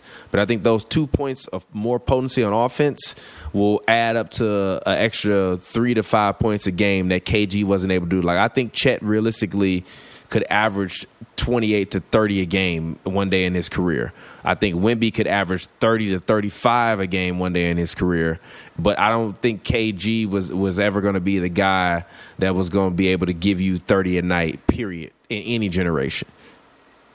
30 a night it's a lot. What was they doing when they made the playoffs? It- obviously, that was one year, but what were they? Where was he at when they made the playoffs? And it was him and Cassell. He had to be twenty seven a night. Kevin Garnett never averaged over 24 points a game in his career. When they are you? I'm sorry, I'm sorry, I'm sorry. He averaged 24.2 points per game that year. That year, twenty four. Yeah. But he did, but he gave you 13.9 rebounds a game, 2.2 blocks a game, 1.5 steals on 19.6 shots and only 2.6 turnovers a game, shooting uh um shooting basically 50% from the field and 25% from 3. So I think Chet will be able to be a guy that can get you 28 on on 50% shooting, 90% from the free throw line and and 35 to 38% from 3 and still be able to give you 12 rebounds a night. He go already going to give you 2 to 3 blocks a night. He's doing it right now. The steals is where Kevin Garnett as a man-to-man defender is just a better defender. But I think offensively Chet will be more potent than Kevin Garnett, and I and I think that if he can bring off a couple rings, he can be up there in that conversation. But it's going to take a lot of work for him to do. Versus Wemby, I think Wemby is going to win like three to five championships. I'm not even joking, because because So- even even if Pop isn't there, you know who I think going to be the Spurs' next head coach? Becky, Manu Ginobili. interesting. Like it, Ginobili basically is like an advisor to the team. He's at every single game. So it's Tim Duncan. Tim Duncan's an assistant coach. Um, he's always with them on the practice floor. You see pictures of him behind the scenes, and but Ginobili has little kids. His his boys are like um like I don't know like six to ten.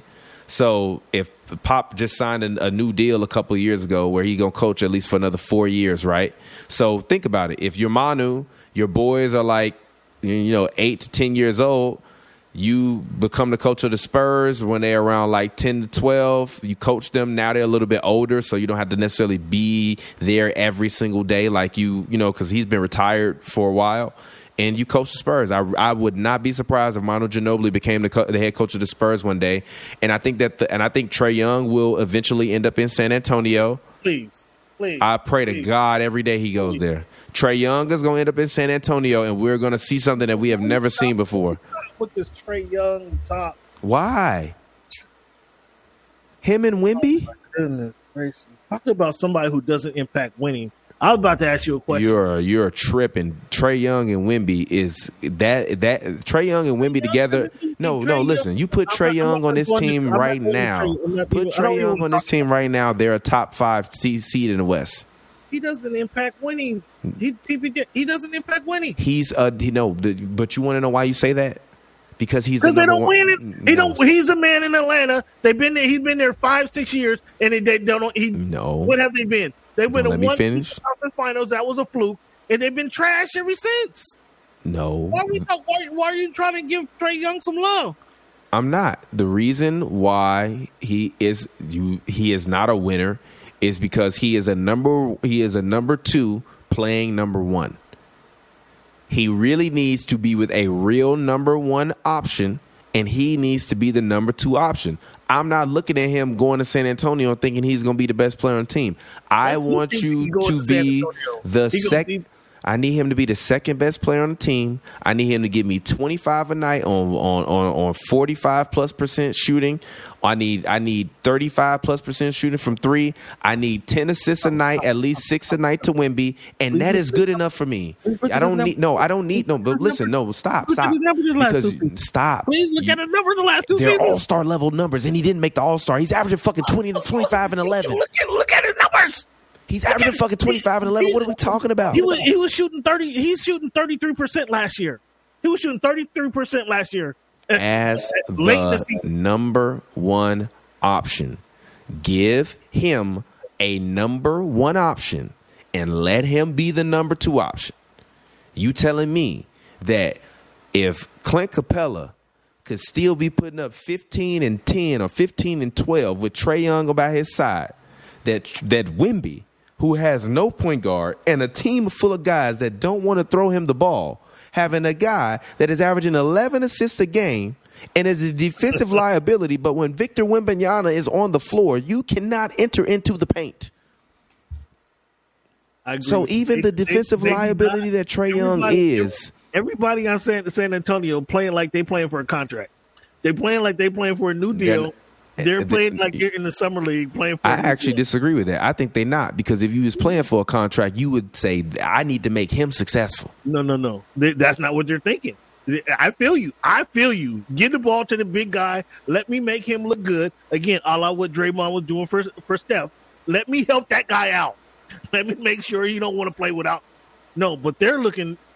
I think everybody but uh Vassell, Vassell, and I'm kind of dis- disappointed in Johnson, Keontae Johnson, who was that played in the Olympic, who went to the uh, Olympic team. Kind of disappointed in th- him. I thought I thought he was. Oh yeah, he- he uh, be- yeah. Um, Keldon Johnson. Keldon, excuse me. Um, but most, a lot of those guys, yes, are playing like they don't want to get him the ball for whatever reason. I don't know. They don't like French man. They don't like his sister. His sister didn't give him no play. I don't know what the deal is, but nobody wants to be friends with Wemby. It appears on that team. I don't know, man. I I, I hear you. You make a valid point. Uh, if uh, Trae's a number one, he's a number two, playing like the number one. That might have something to do with it. That he's not the first guy I'm going to. No, wouldn't he, is guy. He wouldn't be the first guy I go, I'm going to. no, But there, there's no other option in the league other than Trae Young. I mean, because he's probably the most available guy. No, because he's the best fit for that team. You don't need a defensive point guard. You don't need a scoring point guard. You need a playmaking point guard that can shoot. And like, can you imagine a pick and pop with Trae Young and Victor Wembanyama?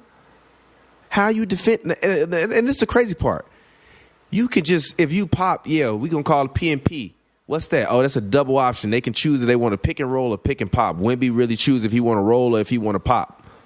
So let me ask you this. Me, we'll, we'll get back to the trade if you really want to talk about it. But let me ask you this. No, I'm just saying. I'm just saying. Like Wemby needs a guy like that in order for him to get to the the championships that I think that he will be able to win.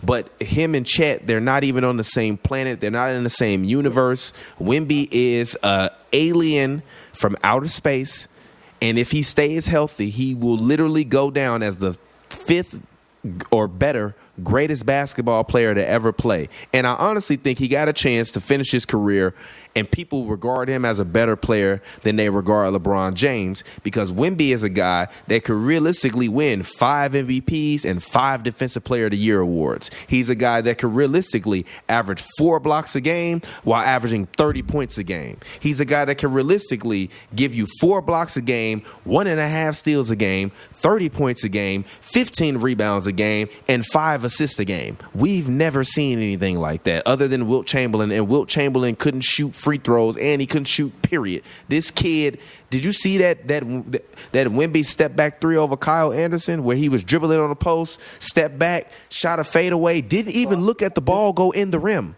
and ran down the court? He's he just made 20. So to me, the conversation between them two, it, it's not one. It's only a conversation because Chet didn't play last year. If he would have played last year, we wouldn't even be talking about this right now. But now that we are here, the NBA does need to lean into it. I got one. I got one topic that I want to talk to you about really quickly. On, what you want to talk ask- about? Let me let me ask this question. Let me ask this question. As good as it all that you you espoused over uh, Victor Wembanyama about all the potential that he has. We I understand. We understand that he's not there today. We get it. However, the season that he's having, as good as the promise that we're showing. This might be blasphemous. I, I don't oh, even feel right. Oh, saying- I don't, know if I I don't, I don't even feel right saying this. I- No, you said it now. You started. I don't even feel right saying this. You know the rule. You you start a take, finish the take. Start a take, finish the take. Don't, don't, don't. How, was his team you won you- you- 12 games with Pop coaching the team? because they're losing games on purpose. Oh, you think they're tanking on purpose? Yeah, like I, Who are they I um? Who are they taking for? no, listen, I don't let me finish. Go ahead. Um, I've, I've obviously because I like Wemby, I'm very entrenched in Spurs Twitter, um, and just listen to them talk. And basically, the Spurs have a bunch of draft picks over the next three years, basically that'll be essentially good draft capital. I think even in the upcoming draft. Hold on, let me see. Hold on, let minute. So, so this is a plan to acquire. So, wait a minute. Acquire more talent. So basically, the Spurs coming up this year, they have Toronto's pick, which is a top uh, one to six uh, protected pick. The Raptors are going to be in the lottery. Um, so the Raptors will be in the lottery. So that so they'll have at least a 16th pick. They have their own first round pick this year. They also have a first round protected pick from Charlotte one through 14. So hopefully if depending upon the way the balls fall for that, they would basically get uh, hopefully either a like outside lottery pick or someone that's like 15 or 16. So theoretically, if the balls bounce in the Spurs way, the proper way this year, they could wind up with basically three lottery picks, right?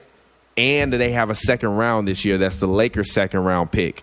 They also have Doug McDermott coming off the books this year, um, and like they they'll have like forty to fifty million dollars worth of cap room this year, also to go out in the market and spend. So if you're the Spurs, it would be dumb for you to try to win when you know you're not going to win. Let's tank. Let's be bad. If the Spurs fuck around and get the number one pick, this draft is not it has it has guys that are going to be good players. I don't think it has like that one star guy that everyone is looking after in the NCAA.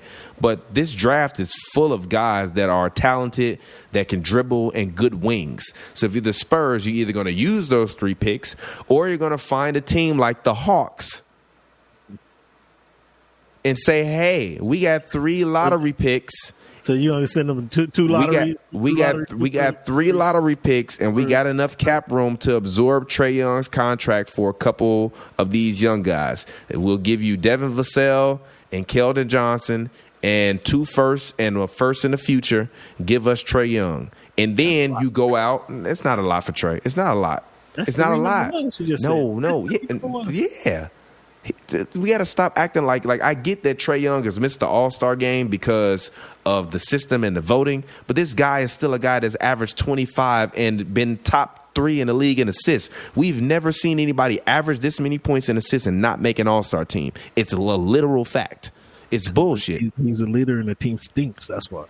The team, the, the, the team ain't no fucking worse than LeBron team was when LeBron and them made the uh, the All Star game. When- they, when- they was they was just as bad. The- Cleveland no, no, this- no. When the Lakers like- made when the when LeBron and AD made the All Star game this year, the Lakers were the 11th seed in the play in. you're- so don't right. You're- so you're don't right, give me the win. name No, I don't know. No, because that, that, that, that's That's weak. name, uh, uh, That's name weak. recognition and popularity contest. That's absolutely. Yes, but but he got a big name.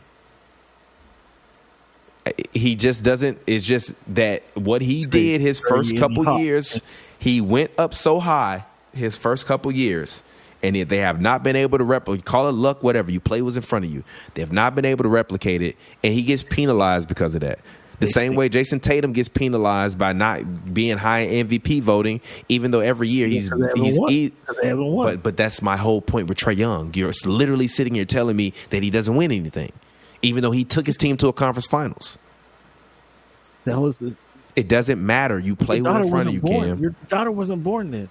When they went to the finals, your daughter was not born. You're, you're a liar. No, eh, what, are you, what are you talking about? Then He she was not. Lola was not around then. And how is she? She walking and talking now. She ain't she in school by now?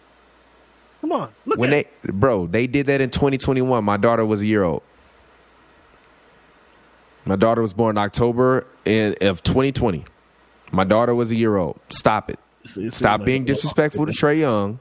He took his team to the conference finals. I, I don't know why you got this beef with Trae Young. I've never. I'm not. I'm not saying he's the greatest. I'm not saying he's the best. I feel you. I I'm saying he's good at what they need a he does. They need a shooter. who can who can draw somebody out and still allow him to make the passes. I feel Yeah. you. That, that's, yeah, so so if you're the Spurs, you're going to either get really really young and go and try to and try to rebuild what OKC is doing with this youth movement, or you're going to trade those picks, go get a guy like Trae Young, and then you still have thirty to forty million dollars in cap room. Go get you some guys and fill out the roster. Like to me, if I'm the Spurs, Wemby being as good as he is this year, before going into the season, I thought, okay, we got four years before we need to make the playoffs. Now I'm thinking we need to make the playoffs next year, and we should be thinking we can win a championship in four years because this guy is as good as LeBron James. He's as good as Shaq. He's as good as David Robinson. He's as good as Wilt Chamberlain. He's as good as Magic Johnson. He's as good as he's as good as all of those guys. So you either are going to pussyfoot and play around and make him angry and want to leave or you're going to because you can tell clearly now that the kid does not like losing. He. He he does like every post game. They oh you put up a stat line nobody I don't care we didn't fucking win. When's the That's last what time he you seen a says every time. Grab the mic though. When was the last time you seen a rookie grab the mic at post game and say, "Can I get a, a go Spurs go"? I don't think I've seen that. He don't think I've seen which those. Which is even more reason as if I'm the San Antonio Spurs, you got to lean into this kid, build a roster around this kid, and and don't think that and don't take it for granted because the other thing about it is he's a freak of nature. Freak of natures are fragile. We know that. Now you can be now LeBron happens to be uh, uh, uh, impenetrable uh, uh, android uh, robot, athletic robot, but Victor Wembanyama is a is a is a is a physical freak.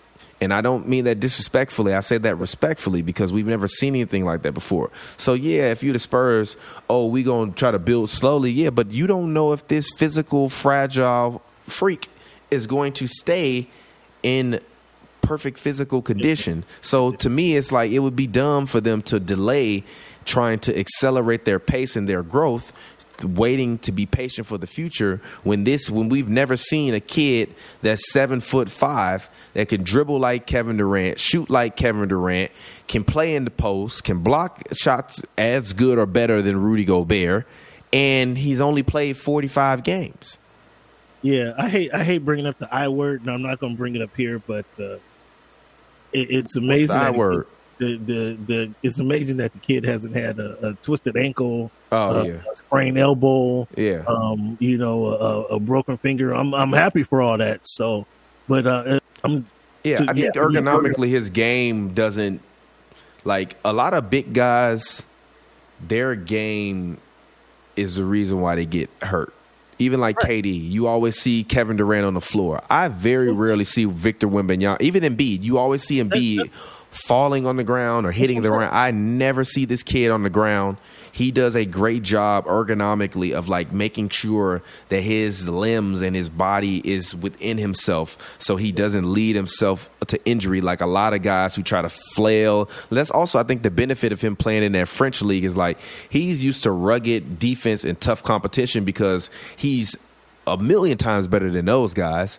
So of course they're gonna try to be physical with him and rough him up, but for for him coming to this league, it's like, yeah, y'all physical, but like for me, it's more about the stamina than it is about the physicality. I need to just make sure I stay within myself and play my game rather than trying to become an NBA player. I think he's just staying himself versus you see guys come in the league and then all of a sudden they flopping and they doing all the stuff that they weren't doing before because they're trying to play by the NBA rules. And I just think he's just playing basketball because he wants to be great. And therefore, why do I need to be falling on the ground to try to get a charge? I'm just going to block his shot yeah. Versus Embiid, it's like, oh, I'm gonna try to get a charge, or or he when he euro step, he gonna hit somebody leg on purpose so he can, you know, get a layup. After you take 50 falls, something gonna break. Yeah. That's my only thing. Um, no, no, he, he's he's real good. I, I'm uh, happy to get your perspective on that. But I think uh, Wemby and Chet is a rivalry. is It's interesting to hear you say if Chet actually played last season, it, wouldn't even be a conversation. I find that pretty interesting. Um, so yeah, kudos to kudos to uh, Wemby and his trainers for keeping him healthy because they are doing some different stuff.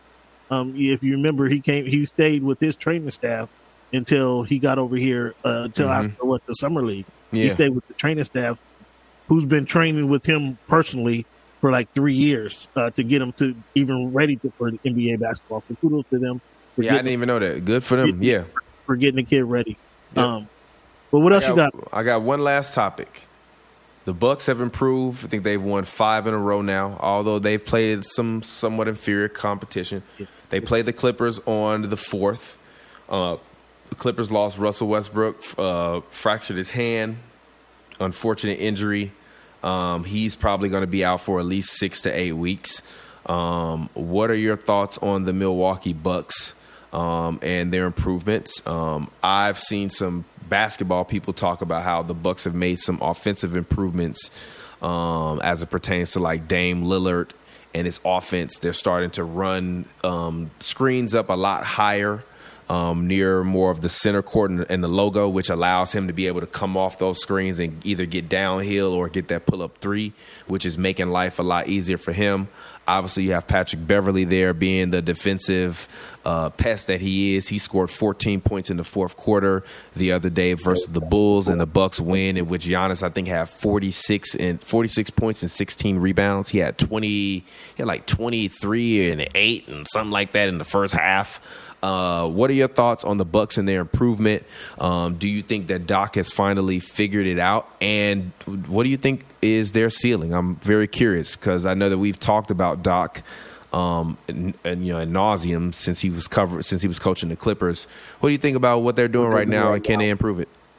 I don't. I think the ceiling, uh, real quickly. I think their ceiling is uh, Eastern Conference Finals. I don't expect them to get to the uh, NBA Finals and win it.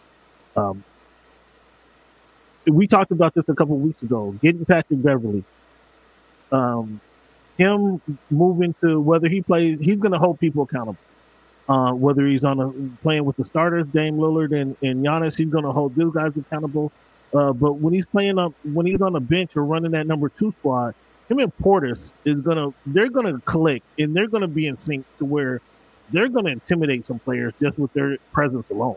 Oh yeah, they were doing it versus the Bulls. They were filing really hard. Even DeMar DeRozan got upset. Um, yeah. Sumo got upset. There was a couple scuffles. Continue. Yeah, they're gonna they're gonna they're gonna intimidate and frustrate a lot of their talent just with those two alone.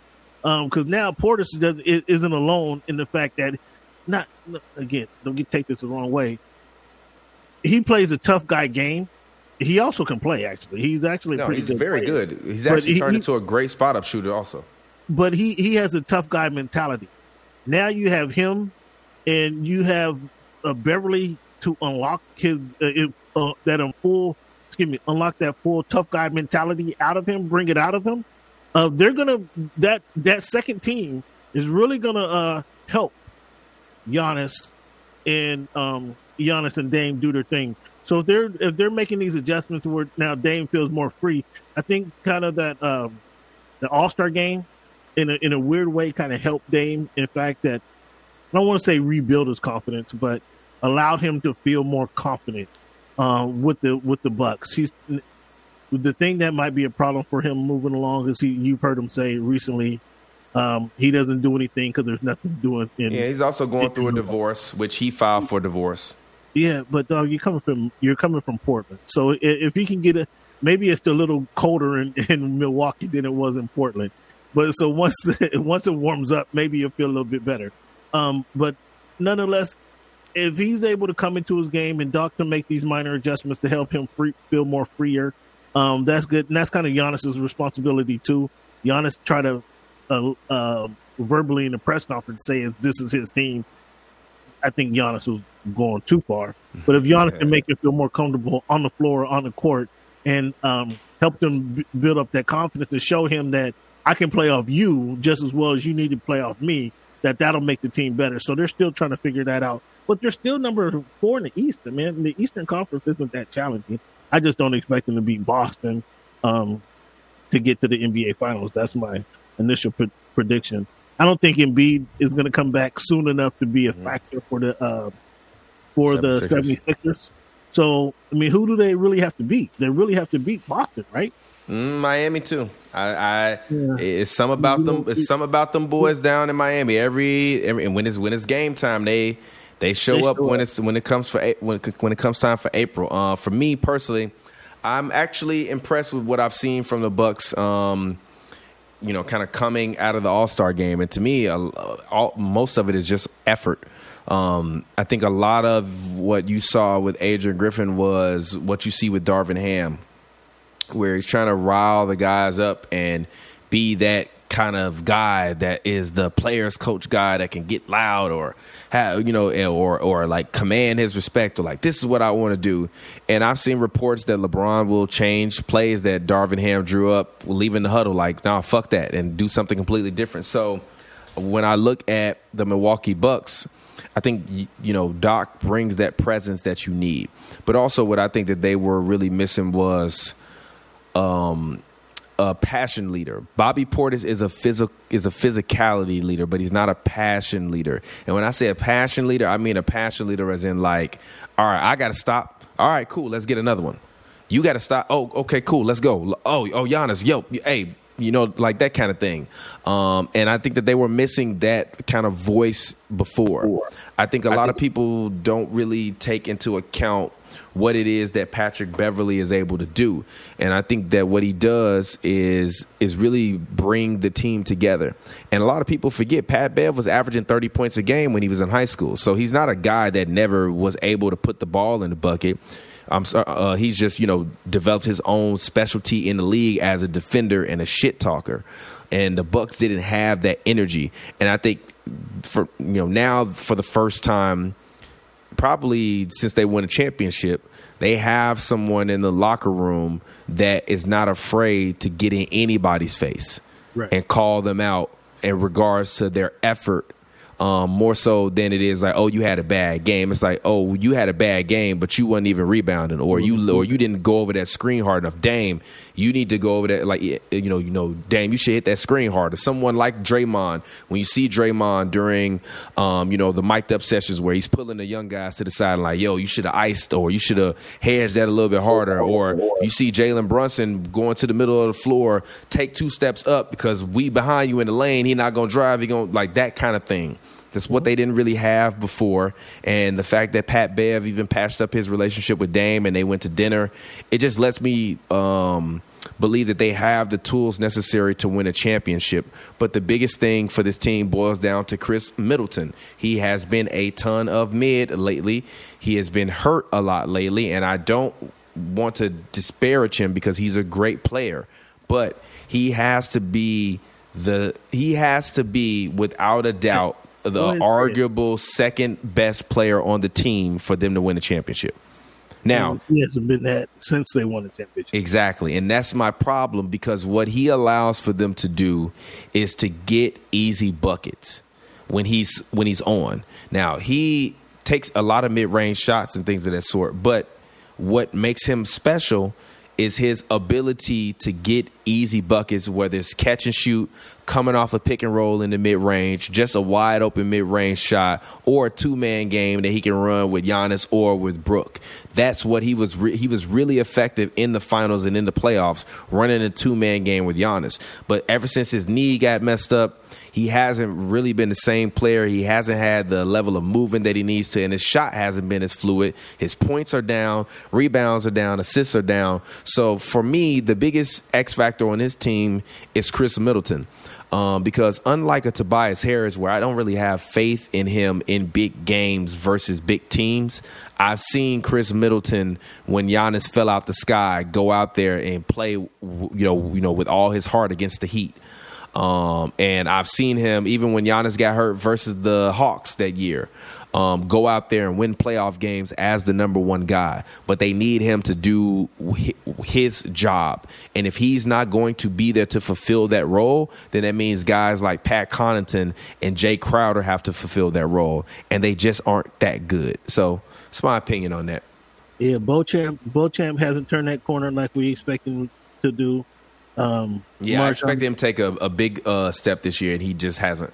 Yeah, yeah, he hasn't taken he hasn't taken that lead. Um, so yeah, Portis. I mean, mm, you can't expect him to fill that role. And yes, you're right. They haven't had that guy uh, to put up buckets outside of Giannis, and now they got Dame.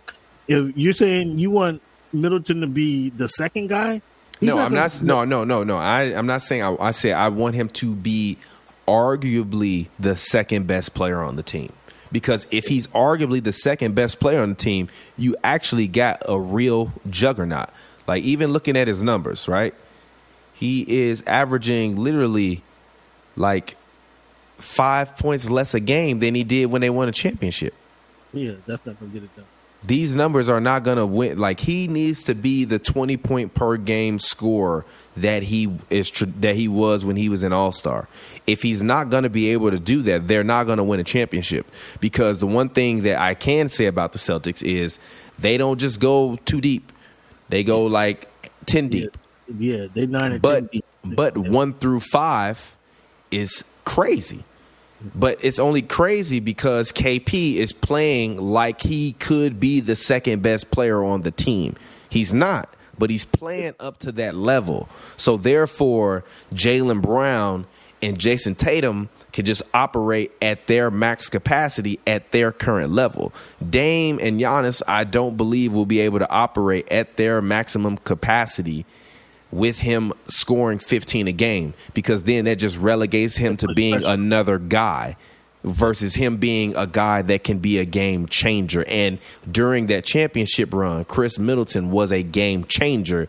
And since he's been injured, he's just been a guy. Yeah, so can I, I think so? A bigger question you asked: said, Can Doc make a difference? Can Doc unlock Khris uh, Khris Middleton, or is there anything left there to unlock? I th- that see, and that might be the big question because even looking at this, like I didn't even realize Khris Middleton has been in the league twelve years. Yeah, This is Yeah, kind of this is what is how old is he? He's thirty two. He's old. He's old. He's Yeah, old. yeah. He's old with knee problems. That's it what I'm saying. might it might be over anything- for him. Yeah, is there anything left there to, to unlock? And this is the, this is a run. This somebody got to answer that. But you know, Doc had trouble getting something out of that third guy, a la uh, Tobias. Tobias. Yes, a la, a la Tobias. Like he just expected Tobias to come in there and get and get his twenty. Although uh, Tobias get, gave you seventeen every night, um, but you could if you ran a player or two him more, that might get him over that that twenty point uh, hump. But if he runs a play or two for uh, Khris Middleton, is that going to be a factor? Is he is he wasting is he wasting minutes or taking the camaraderie away? That's yet to be seen. To me, I Um, don't. To me, I think that it, even if you look at this column, this minutes per game, he's playing the he's playing on, honestly the third lowest minutes he's ever played in his career. Um, so to me, I think that they need to lean into him more. And if he is getting to the point where he is healthy, now is the time to actually say, "Hey, Khris, we need you to be as good as Dame, as good as Giannis. We believe we believe you have that in you. We're gonna put the onus on you to, to make that happen. We're gonna put the ball in your hands. We're gonna ramp your minutes up to get you more around thirty, and and let's try to go out and actually like win this. And you still be the guy and as valuable as you were when we won that championship because this team only goes as far as Khris Middleton will will allow them to go because because in the playoffs what they're gonna do is they're gonna they're gonna trap Dame a lot. They're gonna send a lot of doubles. It's gonna be a lot of screens where the big guy is gonna rotate uh, late on purpose so that way they can try to force Giannis to to to to to make baskets in the post. They're gonna pack the paint which means that they're going to need mid-range and three-point shots to open that up a little bit and allow those driving lanes. Brook Lopez no longer has any desires to play inside of the post. He just wants to shoot threes and float. So you need guys that can play inside that'll open up versus those defenses so that way you don't end up in a situation like you ended up where you lose to Miami uh, because they just packed the paint. Um, and I think that is to me the thing that makes the Bucks the most vulnerable. And I think if Doc is worth his money, um, that won't be an issue for them because it's been an issue for them for the past, I would say, honestly, six years of teams packing the paint and being able to take Giannis Antetokounmpo out of his game. Now I think Dame, he will be able to alleviate that some, but at the end of the day, I think you still need another playmaker in order for you to be dynamic enough to beat Philly, to beat Boston, to beat even a team like Indiana, um, who's had uh, the Milwaukee Bucks number all year long. Um, You know what I mean? And and this and, and even the thing about it is like he's not an all level, uh, all NBA level defender, but Khris Middleton is not a bad defender. He's a very solid defender. So even losing him on defense versus having to have a older and washed up Jay Crowder, you're you know you're losing on multiple fronts by not having Khris Middleton in that lineup and healthy. So if they can get him healthy, I think that they'll be able to figure it out. But Cam. I appreciate you for joining me on Two for One. I'm tired. I'm sure you are. I'm about ready to get up out of here. Talk to the people. Let them know where they can find you at. I appreciate you for joining me. Thanks for having me. Uh, feel free to join us every Wednesday night, Voice of the Fans, right here on this network, HNB Media. Thank you guys for shooting, uh, calling us up. Also, fans, thank uh, please tune in to voiceofthefans.org. Check out voiceofthefans.org. That's where you can find all of our content from articles to the podcast to our exclusive videos. You can find all of our content there, voiceofthefans.org. Thank you. Thank you for having me. And as always, fans, thank you for making our voice your choice. All righty, that's my guy Cam Buford. I appreciate him. Thank you. Shout out to all of the fans from around the world that watched. I know I went on late, uh, but I just felt like I, I got to get back to making the content, giving you all what you need. Keep continuing to make sure this channel is fed with different voices and new styles, new visuals. We have a complete redesign coming for Hoops and Brews Happy Hour as well as Hoops and Brews. Um, Joe will be back on Hoops and Brews in March, so I'm very excited. I hope you all are. It's been a great show. Thank you all for tuning in. It's your boy TPJ. You all have a good night or good morning wherever you are. Until then, I'll get it with y'all later.